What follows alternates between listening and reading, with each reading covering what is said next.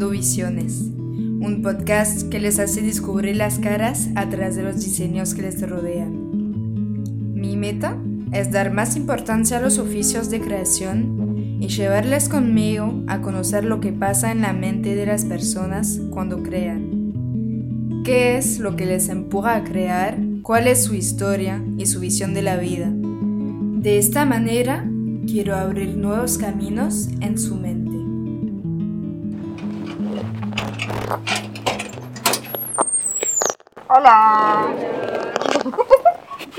Me estoy muriendo de calor. Ah, sí. ¿No? ¿Haces esto sin todo? Hago todo a mano. Es muy loco, pero está buenísimo porque aprendemos mucho de, de entre nosotras. sí, esto está genial. Este chico se llama Federico Telem. Sí. Él viene a pintar a veces, y entonces pone música y entonces pone Pero pinta con las manos, ¿no? con los dedos. Ah, es un flash cuando viene a pintar. Y esta chica es muy interesante. Bueno, realidad, esta es la verdad, verdad de cómo. Hoy vamos a escuchar a Bárbara Convellas. Es ceramista y cuando cuenta su historia, todo parece evidente y natural. Pero llegar a la cerámica nunca fue parte de su plan de vida. Su camino empieza con la música en Venezuela, su país de origen. Sigue en Holanda y se para un tiempo largo en Londres, donde todo da vuelta por un viaje a Grecia. Luego termina en Buenos Aires. Sus cerámicas son enteramente ligadas a los lugares con los cuales se encontró y los sentimientos que le causó. Van a ver que en este episodio el sonido no es muy bueno, que me perdonen.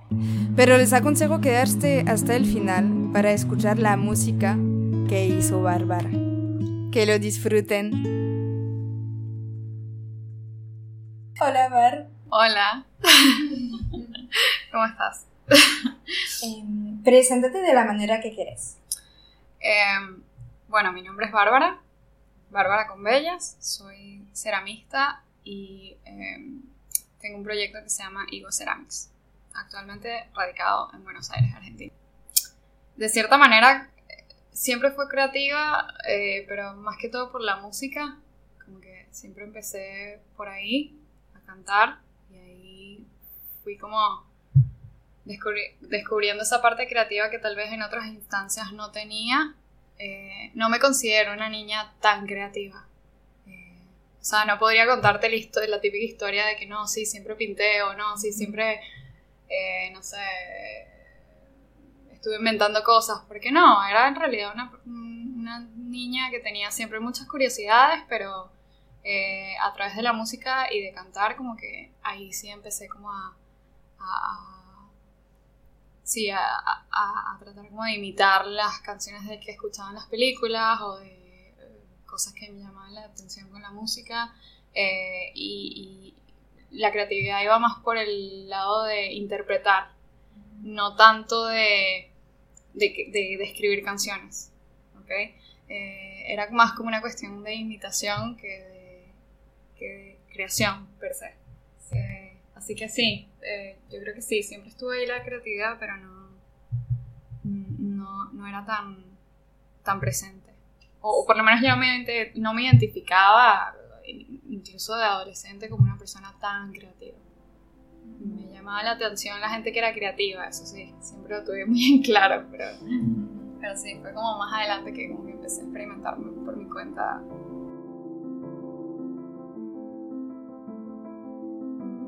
Empecé eh, cantando en el coro de la escuela. Eh, de hecho, eh, sí, yo crecí en una, una, fami- con una familia que no, no- en términos artísticos no tenía mucha eh, influencia directa sobre mí. Mis padres son biólogos marinos, los dos. y como que directa, o sea, en- mi mamá hace cosas muy... Ella sí es muy creativa, cose mucho y hace muchas manualidades y en su tiempo libre hacía cosas ah, así en casa, pero mi papá, este, en general no... Es creativo eh, en otros aspectos de su vida, no, no, no, no es artista.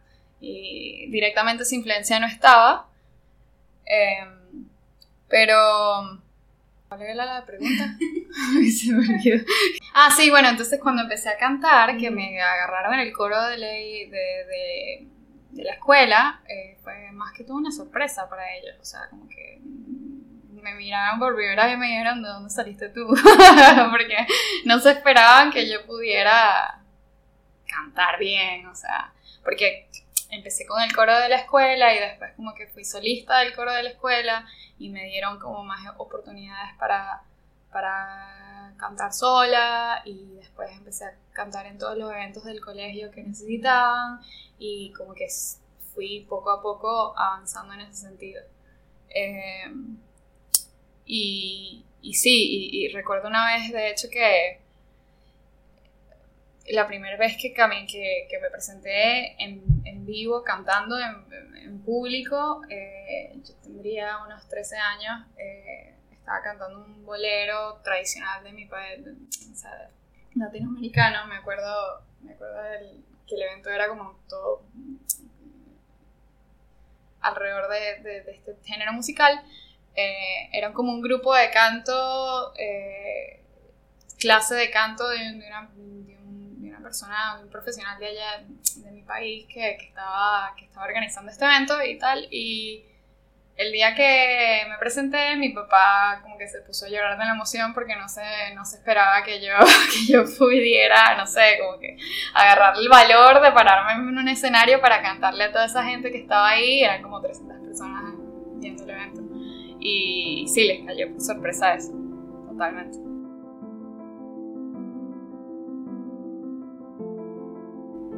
La verdad es que sí, siempre me considero una persona que, que tiene facilidades para eh, resolver cosas con las manos y hacer cosas más prácticas que, que, teóricas. O mm, sí, sí considero que tengo e, esa facilidad. Em, pero por lo menos la... Y, bueno, y, más adelante agarré una guitarra y empecé a tocar la guitarra yo sola y aprendí sola por mi cuenta a tocar guitarra, que por más que sea, eh, o sea, también requiere un manejo de tus manos y de tu cabeza, pero coordinada con tus manos, que, que, también es, este, requiere de un montón de trabajo. Entonces, eh, en términos prácticos creo que sí, me considero una persona bastante, bastante buena tengo coordinación, sé que tengo buen ritmo para bailar también, o sea que como que en términos prácticos voy bien. siempre siempre me, fue bien. Em, sí. ¿Cómo, ¿Cómo llegó la cerámica? Eh, bueno, la cerámica llegó mucho tiempo después, es una historia larga. Tendría que contar más o menos qué fue lo que pasó en el camino. A los 18 yo me gradué del colegio y me fui a estudiar una carrera en Caracas, Venezuela. Yo soy venezolana. Yo me crié en una isla eh, al norte de, Venezuela que se llama Margarita, eh, que está en el Caribe.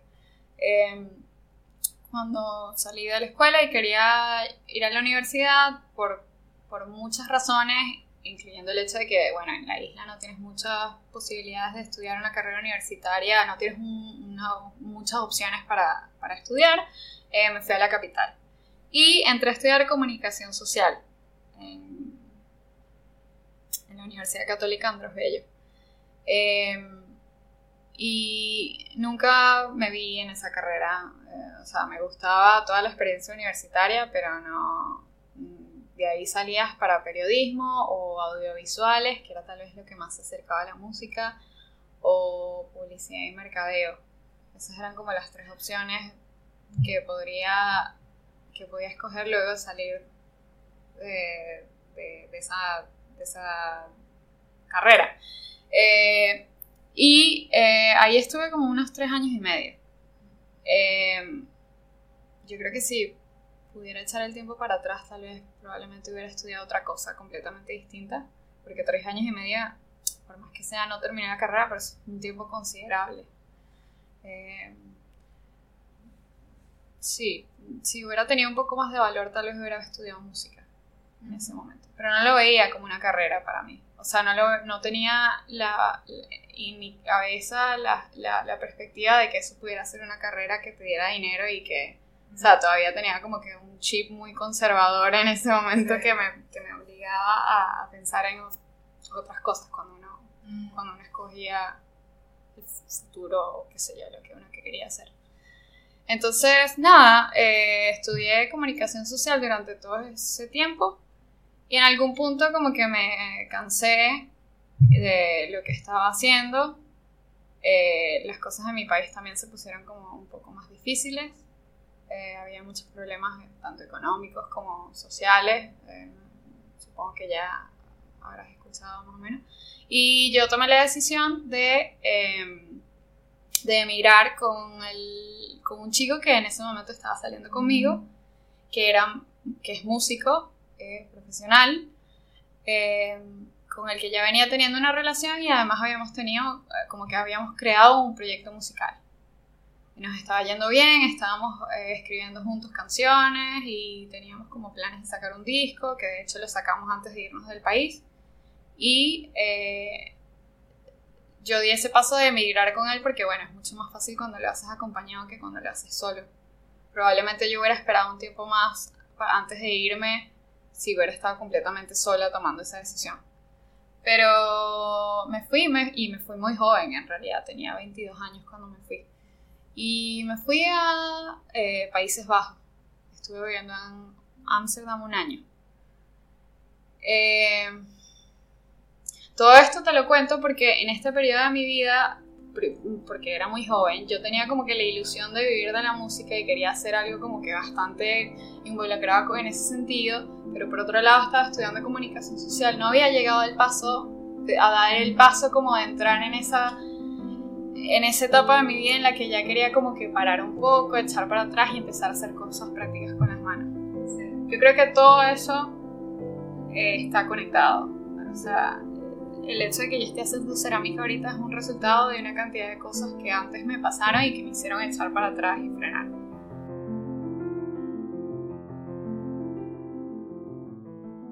Bueno, entonces en Ámsterdam eh, entré a trabajar en, en fashion, en una, en una compañía de ropa. Sí, estuve un año trabajando en una compañía española que se llama Desi- Desigual. Eh, por ahí como que me empecé a entrenar porque me gustaba mucho, de alguna manera tenía conexión con la comuni- con comunicación social, lo que estaba estudiando antes, eh, toda la parte de, de mercadeo visual eh, y de retail. Entonces, como que por ahí empecé a, a, meterme en ese mundo y entre una cosa y otra decidimos irnos de ahí porque por más que sea, no sé, los Países Bajos no es un lugar del todo formado para tener oportunidades en la música porque la música siempre siguió ahí como un proyecto importante para los dos, para el, que era mi chico en ese momento y para mí, y decidirnos irnos- decidimos irnos para Inglaterra. Y entonces cuando yo llegué a Inglaterra, nos radicamos en Londres y yo seguí, o sea, como que lo primero que, lo primero que yo pensé hacer fue seguir eh, en esa línea del mercado audiovisual, consiguiendo un trabajo en Londres eh, que me permitiera eh, aplicar lo que ya yo había aprendido el año anterior. Y este, en parte también porque era un, yo sabía que era como un mercado que me permitía tener como un poco más de estabilidad económica. En general, el mercado visual, si, si estás trabajando por una buena compañía, está bien remunerado, no tan bien remunerado como debería, pero porque es muchísimo trabajo. Pero, pero bueno, yo en, en- ese momento necesitaba como que resolver, conseguir un trabajo rápido para poder establecerte en un lugar nuevo y eso fue lo primero que me salió. Estuve trabajando con Inditex, eh, una compañía de, también de fashion que, que está por todo el mundo, son los que eh, tienen Zara, Bershka, Pull&Bear, un montón de marcas dentro, es una compañía española. Y con ellos estuve trabajando tres años y medio de mercado visual. Yo lo digo ahora y me parece muchísimo tiempo, pero porque claro, de verdad soy otra persona. Me parece que ¿Y, Tal y vez. ¿No te gustaba o sí te.? Sí. sí me, O sea, ah, te gustaba. sí, sí, sí. me gustaba, me gustaba al principio. Mm. Eh, después me quemé. Em, sí me gustaba. Yo creo que eh, siempre, eh, a pesar de que, como te digo, cuando llegué a un lugar nuevo tenía que resolver rápido para conseguir un trabajo, siempre traté en lo posible de irme por un lugar o por un camino que me llamara la atención y que quisiera explorar. Porque yo sé que si no existe eso, yo no voy a poder funcionar, no voy a poder ser, o sea, no, me la calo más de tres meses. Em, me gustaba mucho la parte creativa de, eh, o sea, de, reinventar el espacio de la tienda para recibir, por ejemplo, las nuevas colecciones y, colocarlas en, los estantes, en las mesas, en los lugares en donde tenían que ir. Eh, e incluso hasta como que medio eh, darle como que tu propio carácter a, la presentación del producto que, que, estaba bajo mi responsabilidad. Em, me gustaba muchísimo toda esa parte que está detrás de las colecciones, de cómo surge la colección, el mood board, las inspiraciones de cada colección, los colores, cómo escogen, cómo escogen todo el concepto que está detrás de, de la colección que me va a venir a mí, que yo voy a recibir y que yo voy a poner a la venta.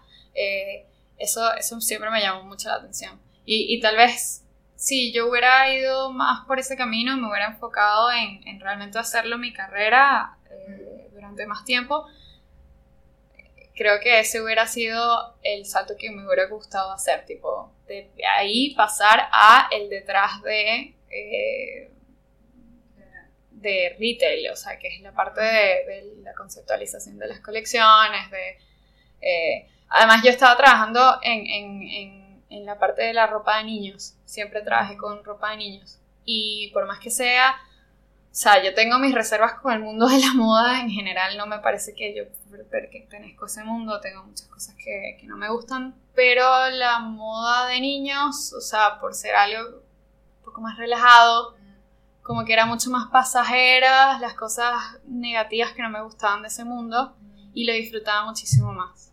¿Y por qué no seguiste entonces si, si es que habrías podido ir en una rama de esto? ¿Por qué no lo hiciste? Em, porque, porque me cansé uh, por, el, por el trabajo, o sea, la cantidad, la carga laboral que había.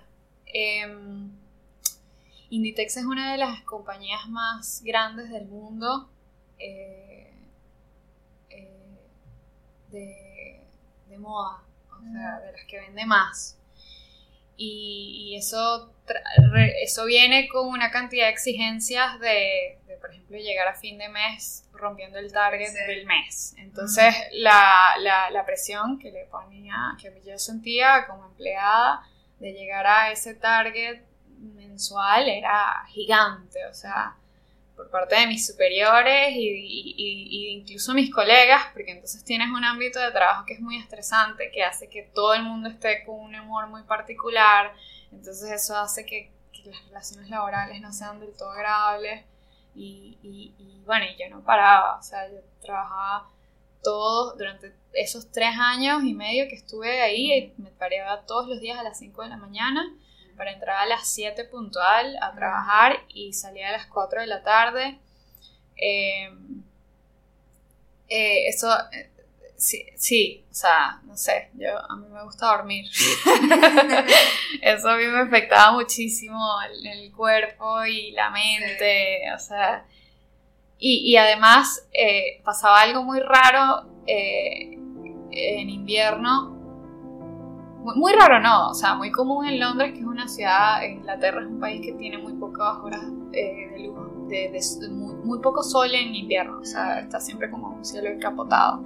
Y, y bueno, hay muy pocas horas de luz durante el invierno ya de por sí. Entonces yo entraba a trabajar a las 7 de la mañana sin luz, sin ver el sol, y salía a las 4 y media de la tarde que ya estaba oscuro. Entonces yo pas y yo trabajaba en un shopping mall, en un, o sea, era para nada lo que, me, lo que, lo que yo conocí, ¿no? O sea, eh, yo, yo, creo que en serio yo no pertenecía a ese ritmo de vida, a eso que estaba haciendo en ese momento, yo no sé dónde estaba. Estaba, pero era como un zombie.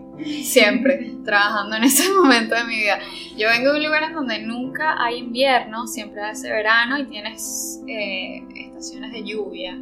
Pero, o sea, yo no conocía eh, menos una temperatura menor a los 16, 15 grados. O sea, el primer invierno que yo viví fue a los 21 años, que no sé, en algún punto viajé a Europa cuando estaba así invierno y vi la nieve por primera vez en mi vida. O sea, el sol para mí es siempre, es y será muy importante. Entonces en esa época, por trabajar dentro de un shopping mall que no tienes vista hacia afuera, en la mayoría de las tiendas, como que entrabas a trabajar y salías del trabajo y no veías nunca el sol. Nada más en tu día libre o dos días libres que tenías a la semana, tal vez ni siquiera tenías dos, tenías un día libre. imagínate, por seis, siete meses así, una locura. Entonces yo físicamente, no, no, solo mentalmente, por el estrés y por el hecho de sentir que no estaba haciendo lo que yo realmente quería, porque también por otro lado estaba siempre el tema de lo de la música que no le podía dedicar suficiente tiempo porque estaba trabajando un montón en este trabajo, eh, yo también físicamente me empecé a enfermar. Tenía muchísimos problemas estomacales, este, eh, siempre estaba dormida, como que seguro tenía deficiencia de un montón de vitaminas, no me estaba alimentando bien, o sea, no sé, como que mi vida era un desastre. Mi cuerpo en algún punto colapsó y me dijo, no, no puedes más.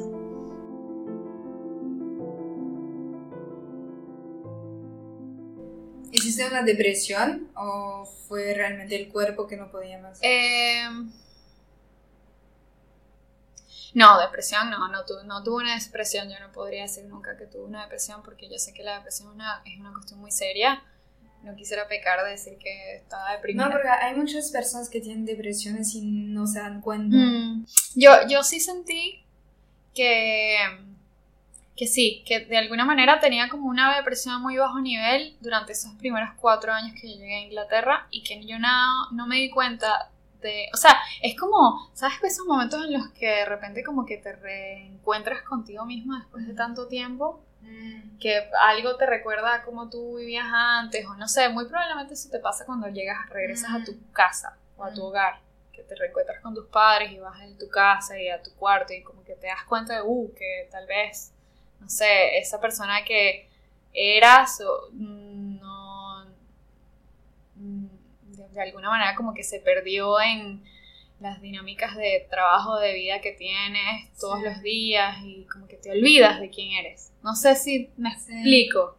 pero eso me pasó a mí. Claro, y es solamente este momento que dices, ah, sí, estaba mal. Como que la mayoría del tiempo eso es cierto, cuando la pasas mal, no te das mucho cuenta hasta que, no sé, que hoy estés muy mal y te das cuenta, o que estés bien de nuevo y dices, ah, no, la pasé re mal. Sí, sí, sí. ¿Y sabes cómo me di cuenta?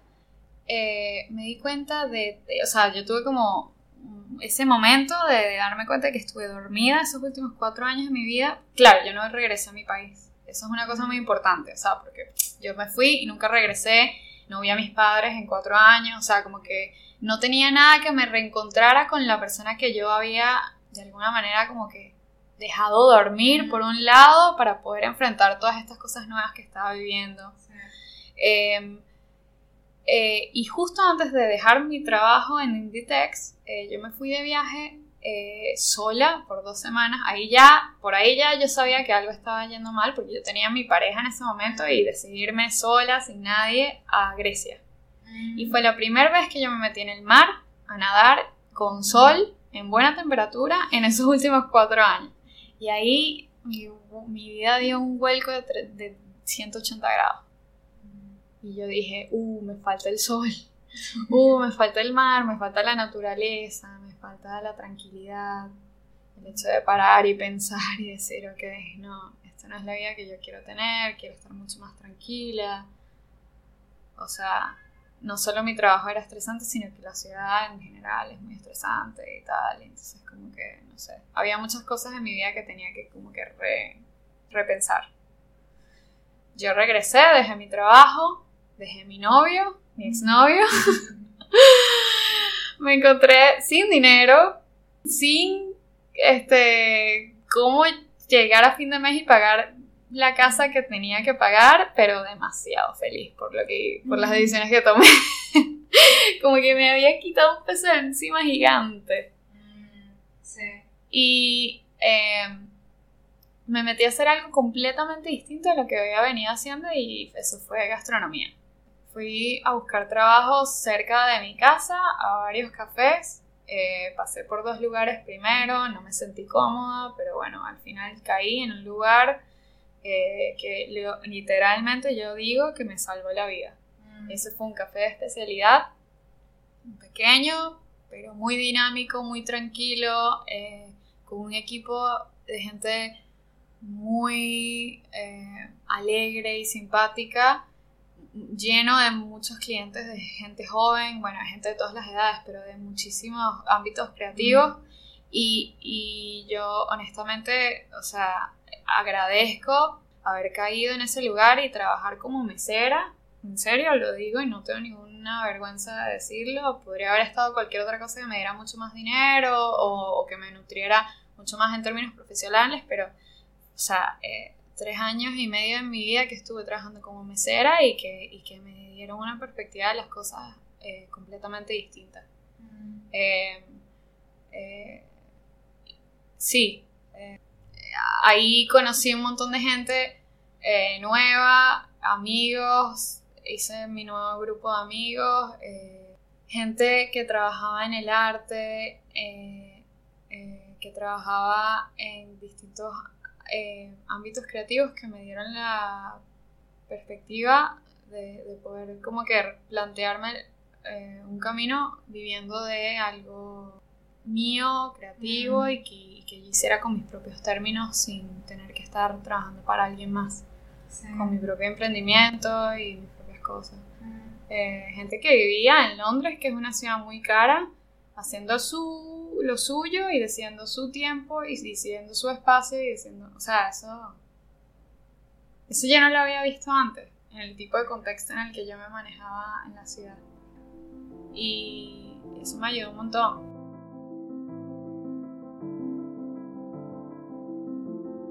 En ese momento eh, yo eh, comencé como a explorar otras cosas, eh, volví a la música, porque el proyecto musical que yo tenía con mi exnovio se terminó cuando se terminó la relación. Aprendí un montón porque toqué un montón con él y tuvimos un montón de experiencias juntos en ese sentido que fueron geniales y que me, me hicieron aprender muchísimo. Pero yo empecé como que a tenerlas, a, a agarrar el valor de... de enfocarme en proyecto musical personal y después, por otro lado, eh, sí, explorar a ver qué salía. Entonces, eh, ya, en, o sea, como que un- unos meses después, eh, conocí a quien es hoy mi pareja, Nico, y por el hecho de que él es chef, él como que comenzó a...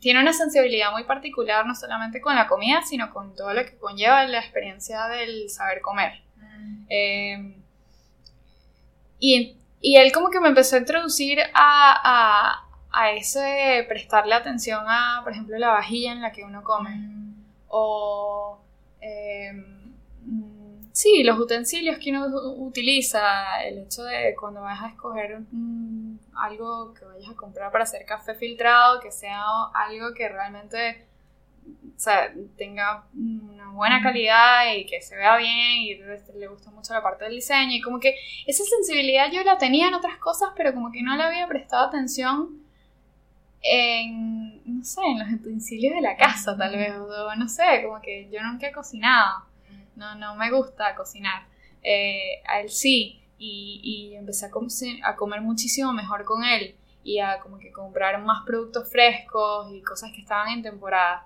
Y eso, de alguna manera, como que me fue activando unas ganas de querer, no sé por qué, pero me, dieron- me empezaron como a entrar ganas de, de- de diseñar, de diseñar, no, de crear con mis manos los, los utensilios en donde, en donde se iba a poner esa comida que él iba a preparar o que él preparaba para el almuerzo. O esa fruta que habíamos comprado fresca, de temporada, que, que nos íbamos a comer esa tarde. Como que yo, yo siento que, como que, sí, como te dije antes, eché para atrás un poco y empecé como a valorar esos momentos más, más pequeños de, de, la vida cotidiana que de alguna manera me permitían como recentrarme y, y tranquilizarme y desestresarme y, y, hacer las cosas paso por paso. Yo creo que también ayudó eh, a, al hecho de que haya caído en la cerámica, eh, que en esa época ya, bueno, la cerámica se estaba, se estaba como re reinventó, bueno, siempre se reinventó, ¿no? Pero hay como un boom de la cerámica hoy en día a nivel mundial. Eh, y en Londres siempre ha tenido, bueno, Inglaterra siempre ha tenido una tradición muy, muy grande con la cerámica, sobre todo con la porcelana y las arcillas que se comen ahí son muy buenas. Eh, la, la, cerámica en Inglaterra no tiene nada que ver con la cerámica que vos haces, y que es, o sea, ya es más porcelana, algo más como Mm, con mucha pintura, pero ah, no sé cómo describirlo, ¿viste? Pintura como sí. así y muy, muy, yo decir muy, muy fina. no, sé no quiere decir que lo tuyo no es fino, pero como algo, sí, muy fino, muy, no sé, muy blanco. Y... Mm. hay, hay, hay varios estilos, eh, o sea, de, las, de lo que es hoy en día... Eh, está ocurriendo en términos de la cerámica en Inglaterra. Yo no podría hablarte mucho de porcelana ni de, de, lo que me estás tratando de explicar tú, porque yo nunca he trabajado con, porcelana. Lo que sí sé es que la porcelana, o sea, la materia prima que se consigue, el caolín que se consigue en Inglaterra, eh, es, de, tiene muy buena pureza. Eh, de alguna manera, por eso yo creo que antes hubo un boom de la porcelana eh, eh, allá, porque la materia prima se conseguía allá y se podía trabajar allá y se desarrolló un montón por esa razón. Em, también por el intercambio cultural que Inglaterra siempre tuvo como imperio, obviamente, sí, o sea, al igual que en el resto de Europa, pero eh, Hoy en día la porcelana siempre será muy importante, pero hoy en día yo creo que también hay un montón de eh, ceramistas que están trabajando con eh, cerámica gres, que es el tipo de cerámica que trabajo yo. Es una cerámica que se cuece a menor temperatura que la porcelana. Ok, hay tres tipos de pasta. Claro. Hay tres tipos de arcilla, vamos a decirlo así. Eh, divididos según la temperatura de cocción. Está la, es la, está la pasta de baja, que es la más común, vamos a decirla eh, acá, acá en Argentina, que se trabaja más comúnmente, que es la llamada comúnmente losa, la blanca. También tienes la terracota, eh, la roja. Es cerámica que se cuece entre 1020 y 1040 grados centígrados. Pero por la por este tipo de o sea, de, de barro, no es que hay como un barro y según la temperatura se cambia en porcelana o se cambia en gres, ¿no? no, son distintos, sí, son, son distintos, distintos tipos de combinaciones de materias primas, porque tienes la, el bar, o sea, la arcilla, pero a eso le agregan otras cosas, por ejemplo, el despato, cuarzo, un montón de cosas que hacen que la arcilla pueda llegar a mayor punto de fusión o menor punto de fusión. No me voy a extender en esto porque incluso yo tampoco sabría explicarlo mucho porque no sé exactamente cómo funciona todo, es muy químico todo. Eh, pero bueno, la pasta que viene después de la, parcel, de, la, que la pasta de baja temperatura es la pasta Gress, que es la que utilizo yo. Es una pasta que se cuece entre los 1230 y los 1260 grados centígrados, si no me equivoco.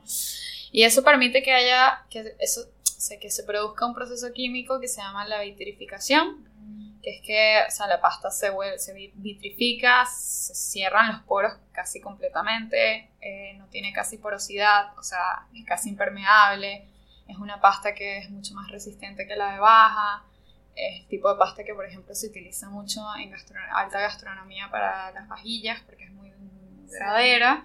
Eh, y eh, tiene una cantidad de propiedades en términos de, por ejemplo, los colores que se pueden crear con los esmaltes o el, color per se de la pasta, que a mí me parece que es muy interesante también.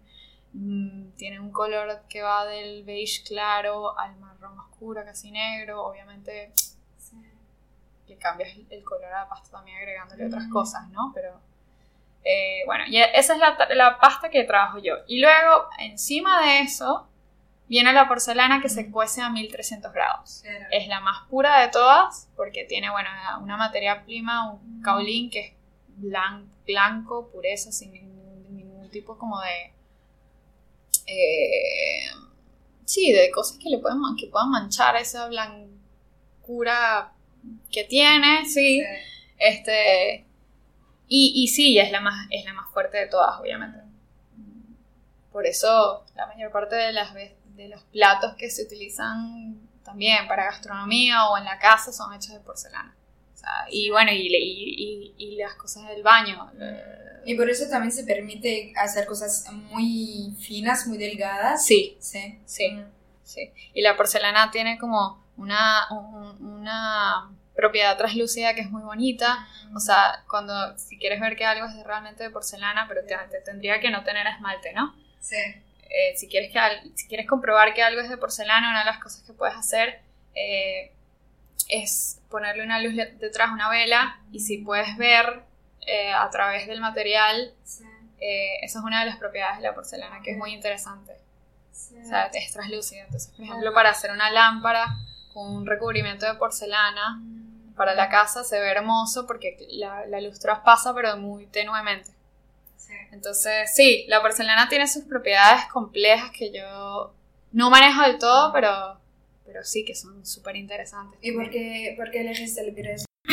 Porque em, la verdad es que no lo escogí. O sea, yo empecé a hacer un curso de cerámica en todo este tiempo que estaba trabajando en gastronomía, como que en algún punto dije, bueno, vamos a ver qué, qué, qué sale de esto, quiero hacer mi propio plato para, para comerme un higo. De ahí viene el nombre del proyecto. Ah, claro. eh, de ahí empezó, cuando yo me estaba comiendo un higo, yo dije, bueno, yo le quiero hacer el plato a esto con un color que pegue con el higo, bueno, vamos a hacer el plato. Entonces me fui y hice un curso de cerámica. es que el higo es hermoso. Yo creo que el higo, al parecer, no sé, no sé, tal vez mucha gente me, me escucha y se va a cagar la risa con lo que voy a decir, pero supuestamente el higo es la única flor que está dentro del fruto.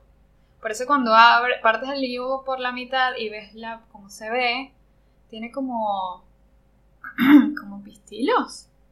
El higo me parece que es una fruta hermosa. Con los colores, todo. yo recuerdo que el primer plato que hice lo hice con un esmalte que imitaba más o menos los colores del higo. Para poder como, sí, no sé, decir, ok, hice un plato inspirado en la comida, que es como mm. probablemente lo contrario a lo que realmente normalmente pasaría. Tipo, el cocinero escoge el plato, en, o sea, escoge... ¿Cómo? ¿Cómo es? No. No, me, me, me, me, enrollé, pero no, lo que digo es que, o sea, es como es muy raro que la gente se inspire en el plato. Claro. En base a la comida. Ah, Usualmente la gente compra el plato y después pone la comida encima y escoge el plato según lo que, o sea, como que pasa lo con, al revés. No sé si me explico. tienes el plato que tienes sí, claro. y escoges la comida que vas a poner en el plato. Porque a mí, a mí me parece que Nico cocina muy lindo o sea, le pone como flores a las cosas y tiene como una manera muy linda de como de presentar las cosas. Entonces yo empecé queriendo imaginarme en parte que podía diseñar un plato en base a la ensalada que hizo él el día anterior, por ejemplo. Y que como que me encantaba eso de, de cómo hacer que esa comida se viviera incluso más linda. No sé, o sea, te estoy hablando. No, sí, sí, pero cosas... es muy linda, es muy lindo. No, no era lo que siempre pasaba, yo no me inspiraba siempre en lo que estaba cocinando él, yo empecé a hacer otras cosas, macetas, cosas que no tenían nada que ver con la gastronomía, pero sí sé que, por ejemplo, los primeros platos que hice los hacía basándome en fotos que yo tenía de comida que él había preparado porque como que de alguna manera me daban como una, una sensación de la cual quería partir. Que me parece que sí, que él, que tiene una manera de presentar las cosas muy, muy de una forma muy agradable. Pues, y era la referencia más cercana que tenía a algo que podría ser de, digamos, alta gastronomía o lo que sea.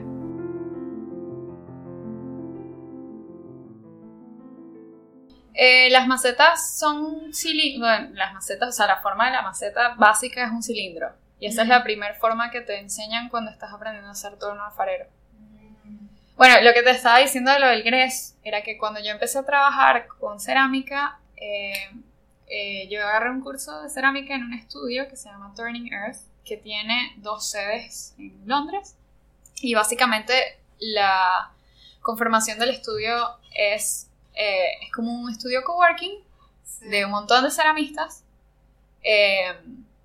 que tienen unas horas limitadas de trabajo en ese espacio una vez que haces los cursos, ¿no? Te puedes quedar como residente permanente en el estudio. Yo hice eso. Entonces, eh, vas a trabajar, tienes tus espacios de trabajo que compartes con otras personas, el torno lo compa los tornos los compartes, compartes los, los, esmaltes que ya están preparados ahí para ti, tú haces tus piezas, tienes tu espacio para guardarlas y todo, es genial. Sí, genial, es como un espacio de coworking que tú pagas mensualmente, pero tienes ahí todos los materiales. La arcilla sí la tienes que comprar tú y tus herramientas, pero el resto de las cosas están ahí a tu disposición. Mm. Y entonces eh, terminas una pieza y la mandas a hornear. Y como ellos tenían que asegurarse de que todas las personas que trabajaran ahí trabajaran a la misma temperatura, porque si, si tú metes una pieza de menor temperatura en un horno que, y lo mandas a, a 1230 se te va a derretir. Mm o explota o lo que sea y le jodes la producción a todos los demás que están ahí horneando. Ellos tenían que estandarizar la pasta que se utilizara en el estudio, entonces todo el mundo que estaba trabajando ahí desde un principio tenía que trabajar con, con pasta gres. Y eh, honestamente yo creo que, la gente también lo prefería así por una cuestión de que el gres es mucho, muchísimo más versátil que la pasta de baja. Mm. Eh, por toda esta cuestión que te estoy diciendo de, la durabilidad y tal. Y hay como una tradición mucho mayor allá de trabajar con grés que con, que con la losa o con la terracota. Mira, la losa y la terracota, en mi opinión, se pueden utilizar para vajilla, pero son mejores para hacer macetas porque tienen mm. mucha más porosidad y hacen que, por ejemplo, las raíces de las plantas puedan respirar mejor. Mm. Y otro tipo de objetos que tal vez son más decorativos, que no necesitan tener tanto peso y... pero en general, para vajilla, a mí me parece que tiene mucha más consistencia, mucho mejor peso, como mucho más agarre en la pasta de gres. Eh, para cosas utilitarias. Y eh, la porcelana también, pero la porcelana es más cara.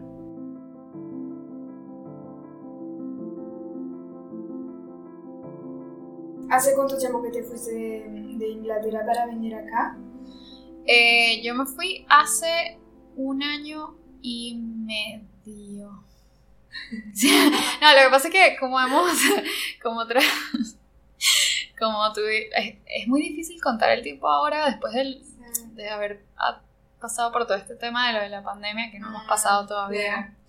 Eh, porque yo tengo la sensación de que como que por lo menos medio año se perdió, ¿no? Mm, Entonces, cuando la gente me pregunta, digo un año y medio, pero en realidad yo siento que no pasó tanto tiempo. Que llegué hace, no sé, seis meses. sí, ya estuve siete años en, en en Inglaterra y me vine para, me vine para acá. ¿Por qué viniste en Argentina? Ah, Argentina, perdón.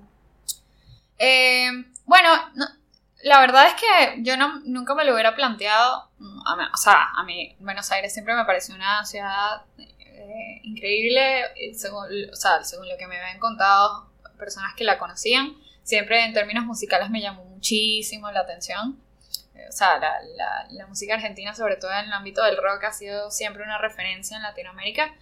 Y siempre como que quise venir a visitar, obviamente. Pero para vivir, a mí me hubieras preguntado hace cuatro años que yo iba a venir a vivir para acá y yo te hubiera dicho ni de... No, no. O sea, no, no me lo veía a venir. Eh, pero... Eh, varias cosas ocurrieron. Primero, y eh, obviamente es algo que tiene mucho peso, conocí a Nicolás y que es hoy mi pareja y em, otras cosas se convirtieron en prioridad, o sea, otros planes a medio y largo plazo que podía proyectar con él y eso es algo que yo sé que yo también quiero tener en mi vida.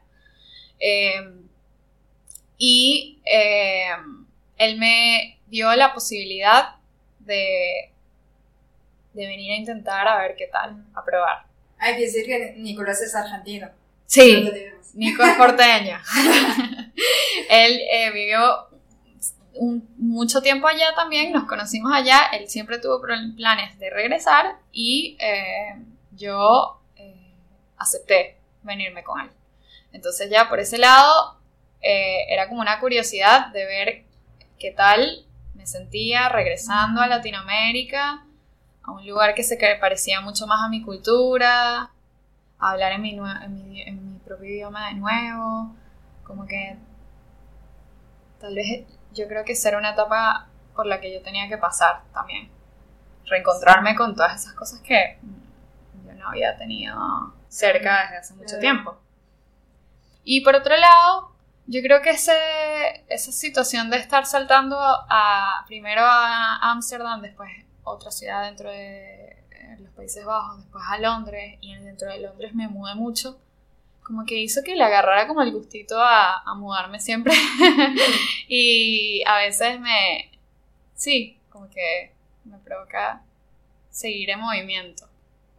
Em, y, y, y Londres en algún punto terminó siendo como una ciudad que tal vez en algún punto ya iba cerrando su ciclo dentro de mí mm. y que ya no me podía ofrecer o sea, yo, ya yo tengo 30 años, estoy pensando en otras cosas que tal vez a los 23, cuando me muda allá, no, en, cosas, cosas en las que no pienso, tipo, no sé, establecerme un poco más y tener un poco más de estabilidad económica y, de, pensar en una familia o qué sé yo, cualquier cosa, no sé, uno entra en otras etapas. Londres no, no es una ciudad para, para hacer eso. Es una ciudad que se está poniendo lamentablemente cada vez más costosa y cada vez más difícil para los artistas. Eh, y, sí, mucha gente, muchos amigos míos se están yendo, mucha gente, eh, muchos artistas están migrando a otras ciudades dentro de Inglaterra porque la, situación en, las ciudades se está poniendo insostenible. Eh, ¿Este lado de artista lo encuentras acá en Buenos Aires?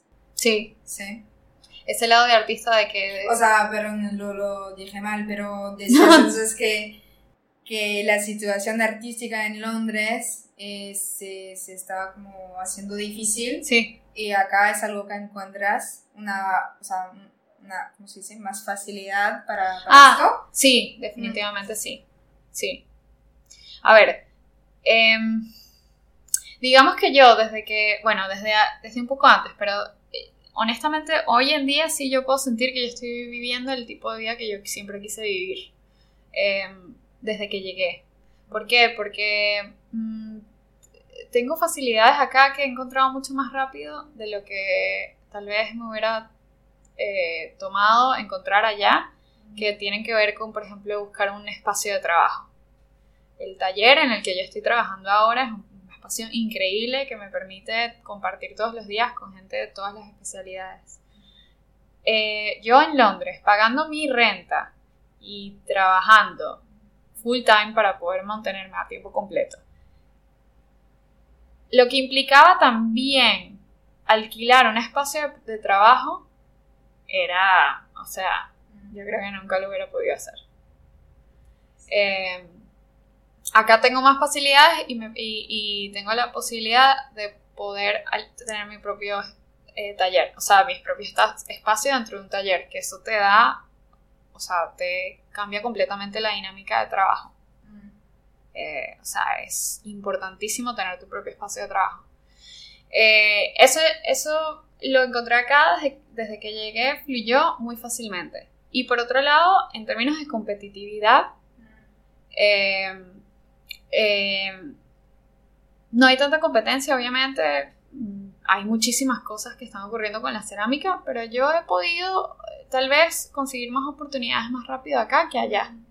Porque hay mucha demanda y poca oferta, yo creo. O, hay mucha demanda eh, y, y, sí, y está creciendo la oferta, pero, pero todavía hay muchísimas cosas por hacer. Entonces me encontré en una situación en la que Mm, sí, se me hizo como mucho más fácil vivir la vida de, de, de, dedicarme a lo que yo quiero, organizar mi propio tiempo. Eh, mm. eso también, bueno, no estoy viviendo sola, estoy viviendo con mi pareja, que eso también hace, ayuda un montón. Eh, y, y en términos culturales, la ciudad también tiene sus plataformas. O sea, sé que hay un montón de problemas eh, que, que, podrían perjudicar que todas estas cosas que pueden ocurrir no ocurran, eh, eh, ocurran, no, no, no ocurren una cantidad de razones, pero hay muchas cosas pasando.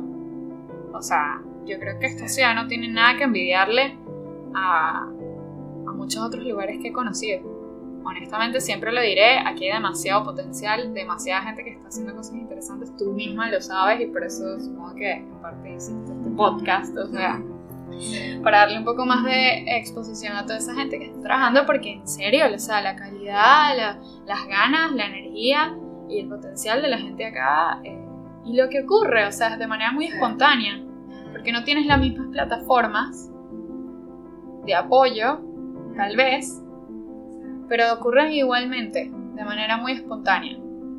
Eh, los artistas se organizan entre ellos, hay muchos movimientos sociales que en los que se apoyan mutuamente. Eh, no sé, hay como un montón de cosas ocurriendo acá que, hacen que, el ámbito del arte acá sea muy interesante. Incluso en pandemia.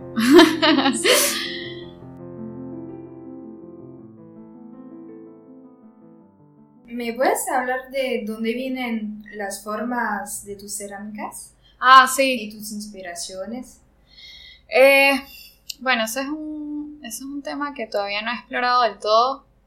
La verdad es que el, la, okay, mis formas son bastante eh, eh, como arquitectónicas, vamos a decirlo así. tiene mucha inspiración con la arquitectura. Eso es algo que yo empecé a hacer de manera muy intuitiva, ni siquiera la planeé. Eh, es muy loco porque en realidad eh, con el tiempo y por el hecho de que gente cercana que me conoce, eh, que habla sobre lo que, lo que estoy haciendo, me he dado cuenta de que todo tiene como una conexión entre sí. Em, una de mis inspiraciones como más presentes es la arquitectura del Mediterráneo. ¿Ah, sí? sí. Ah, em, y, todo lo que ese estilo de vida conlleva. O sea, yo creo que en algún punto mi sueño sería como que vivir en una isla del mar, de una isla cicla, cicla del mar Egeo y, ¿sabes? No sé, como que hacer cerámica y, y, sí, y vivir eh, idílicamente enfrente del mar. Pero bueno, eh, em, las, no, no, supongo que sabes que la, mayor parte de la arquitectura en las islas eh, griegas, sobre todo, está llena de casitas con muchas escaleras. E, esas escaleras para mí representan como un, un sentido de comunidad. Conectan una casa con la otra y, y, tienen, tienen esa, como ese, para mí, eh, van de la mano con, con esa sensación como de confort de estar en tu casa y de estar rodeada de gente eh, muy cercana. Eh, a mí me gusta estar mucho sola, pero también soy una persona que me encanta estar rodeada de gente a cada rato y hacer cosas con mis amigos y, con mi familia y tal. Al eh, final es como encontrar el sentimiento que tuviste en Grecia durante tu viaje. Probablemente sí. Mm. Y también esas construcciones griegas se conectan con mi infancia en algún punto y eso no lo sabía hasta que me lo dijo mi hermano. Eh, porque, y, yo no lo recordaba, eh, mis padres siempre quisieron tener una casa pintada de blanco con las puertas azules. Y eso siempre mi papá decía, como las casitas griegas. y había una casa muy cerca de nuestra casa en Margarita, de hecho, que eh, tenía ese estilo y mi papá cada vez que pasaba enfrente de la casa decía, ay, qué hermosa esa casa. Y, le encantaba ese lugar. Y, a mí también me encantaba, o sea, es como que todo ese, ese acabado como bastante ondulado de, las, de las esquinas de las paredes y las, y las escaleras como que también como muy orgánicamente acá, con ese acabado de, como de adobe o blanco. Eh, eso me encanta. Em, y esos pequeños espacios que se crean entre las escaleras y, y, y los sofás. Eh, como empotrados en la pared. Como que hay algo ahí Ah. que, que es co- como pareciera que estuviera como modelado a mano, que me llama mucho la Sí, atención. es cierto. Esas casas tienen también como unos nichos, unos huecos en las paredes que esas casas- forman, que forman como una estantería, pero que forma Claro. parte de la pared. Esas casas no son hechas de tierra. Además de eso, no son de tierra. Yo no lo sé, yo diría Mm. que es adobe.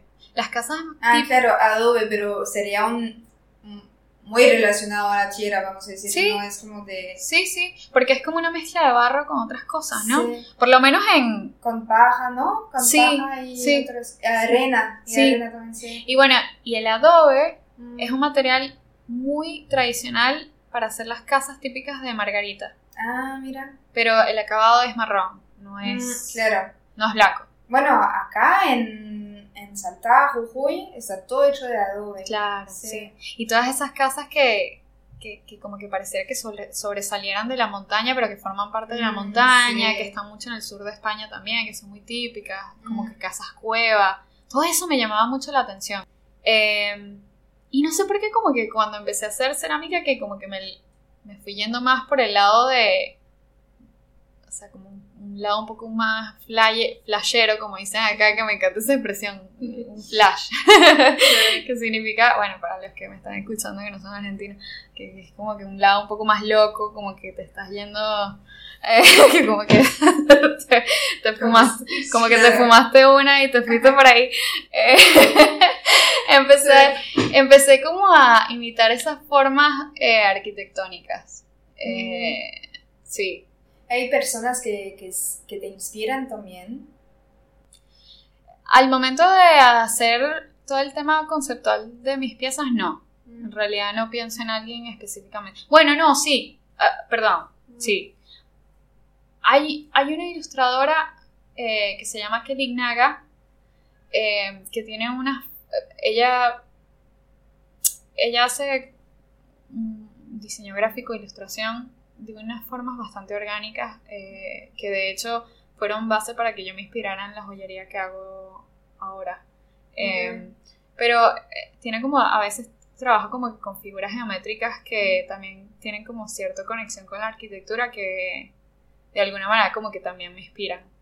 Pero en general lo que me inspira al momento de hacer, por ejemplo, las piezas con las escaleras y las piezas como que medio arquitectónicas que le estoy haciendo a casa social y, y las ventanas con esta forma como...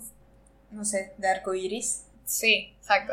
Eh, usualmente las referencias que utilizo son, eh, son eh, espacios, eh, lugares, sí, memorias de, de viajes, por ejemplo, cosas así. Eh, no sé, en el Pinterest o en Instagram siempre guardo imágenes de, sí, de casas que me gusten o de lugares que me gusten, que tengan algo que me llame la atención y como que trato como de traspolar eso a, a la cerámica.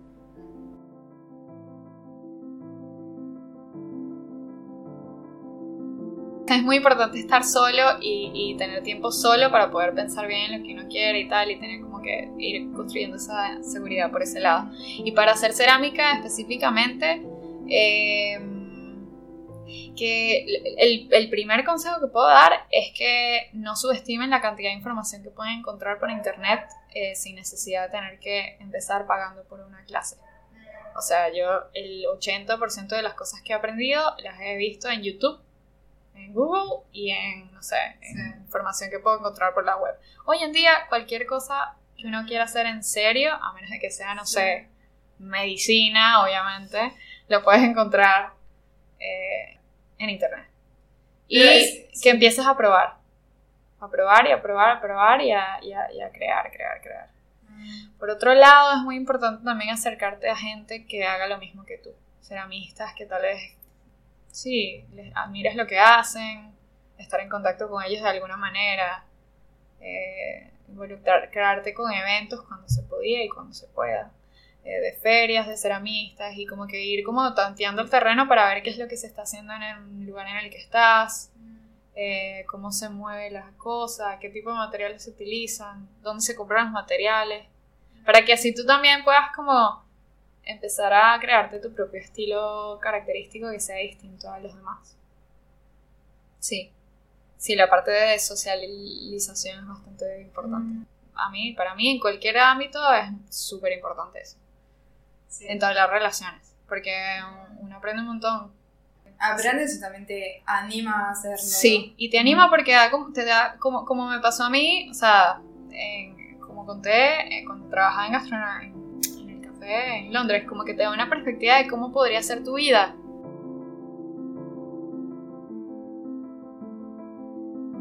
la creación para vos y que representa en tu vida. Ok.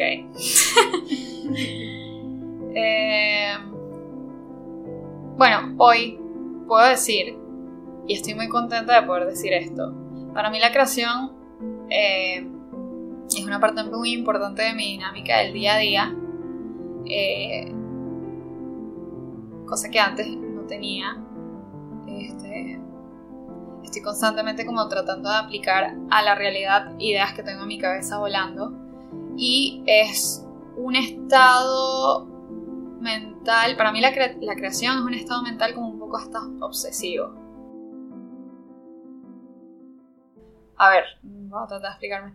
Eh, como yo me di cuenta de que todo lo que iba surgiendo de las o sea, el, producto de lo que yo estaba haciendo creativamente desde los últimos años, como yo me di cuenta de que todo está conectado con un montón de cosas que tienen que ver conmigo, con mi vida, con lo que aprendí, este, yo tiendo como a eh, sumergirme muchísimo en las cosas que me, las referencias que estoy teniendo o las cosas que me están gustando eh, en ciertos momentos. Entonces, por ejemplo, ahora estoy, eh, de hecho, muy metida con la arquitectura en Buenos Aires y estoy como tratando de traspolar ciertas referencias arquitectónicas que veo acá en esta ciudad eh, a las piezas que estoy haciendo.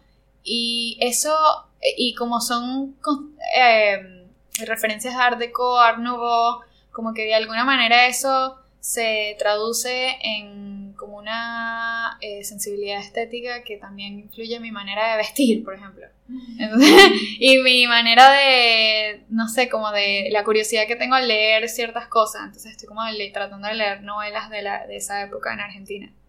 Este, eh, o qué sé yo, no sé, las referencias que tengo en, en, eh, mis redes sociales o la, información que voy recolectando tienen mucho que ver con, con, con esas referencias arquitectónicas. Eh, y, como que me meto en un mundo, cada vez que trato como de terminar una serie de piezas que tienen cierta coerción eh, entre sí, coherencia, eh, me meto como en una onda de, ah, escuchar música, muy importante. Como que me meto a escuchar música que de los años 20 o 30 o, ¿sabes? Hasta tango de acá, que como que me hagan meterme como en un, en un mood particular. Y, y y sí, y que lo abarca, abarca, lo abarca todo. Es como medio obsesivo. Hasta que me canso y salto a otra cosa. Pasa mucho. Pero sí, para mí la creación es eso. Es como un estado mental un poquito obsesivo de, de lo que me llama la atención. ¿Qué representa para vos? Bueno, representa la razón por la que, por la que vivo. O sea, fin ulterior, tal, vez. Vamos a decirlo así de manera un poco cliché. O sea, no me imagino haciendo otra cosa. Eh, ¿Por qué lo hago? Porque me parece que es lo único que tal vez puedo dejar. O sea, la única manera que puedo contribuir hoy en día. No sé, como que. Sí, o sea, la manera más efectiva de, sí, de expresar y de, tratar de, como, de contribuir. No sé si, no sé si en, Tal vez en la música es un poco más fácil eso de entender, porque entonces escribes una canción que tal vez le haga sentir a alguien algo un poco más fácilmente y tal vez en la cerámica no es tan fácil eso, pero como, como te digo, como todo está conectado, eh, de alguna manera eso transmite por un lado o por el otro.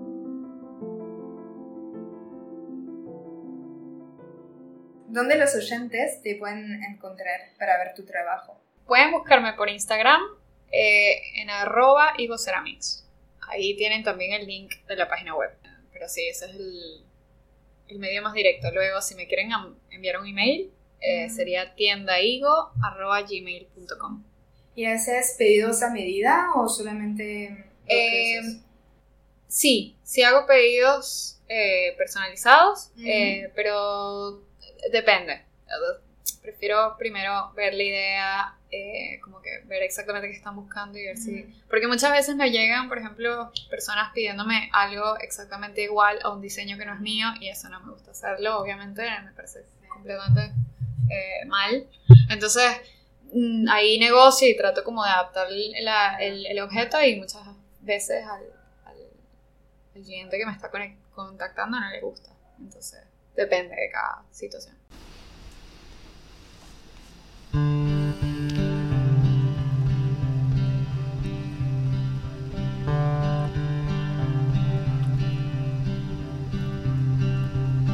I'd like to hold on, but there's much more ahead.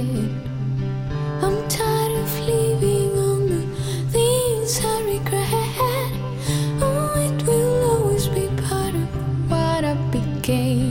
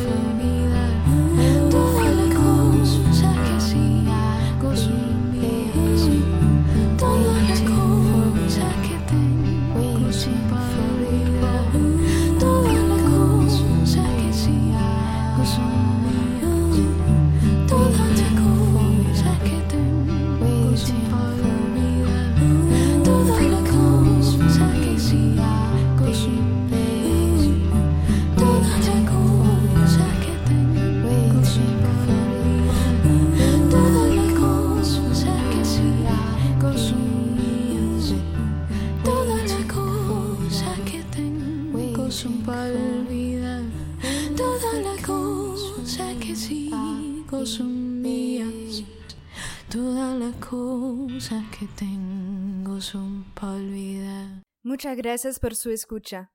Para descubrir las fotos detrás de la entrevista, pueden ir a verlas en la cuenta Instagram Visiones Podcast o en la página internet visionesdeargentina.com. Nos vemos la próxima.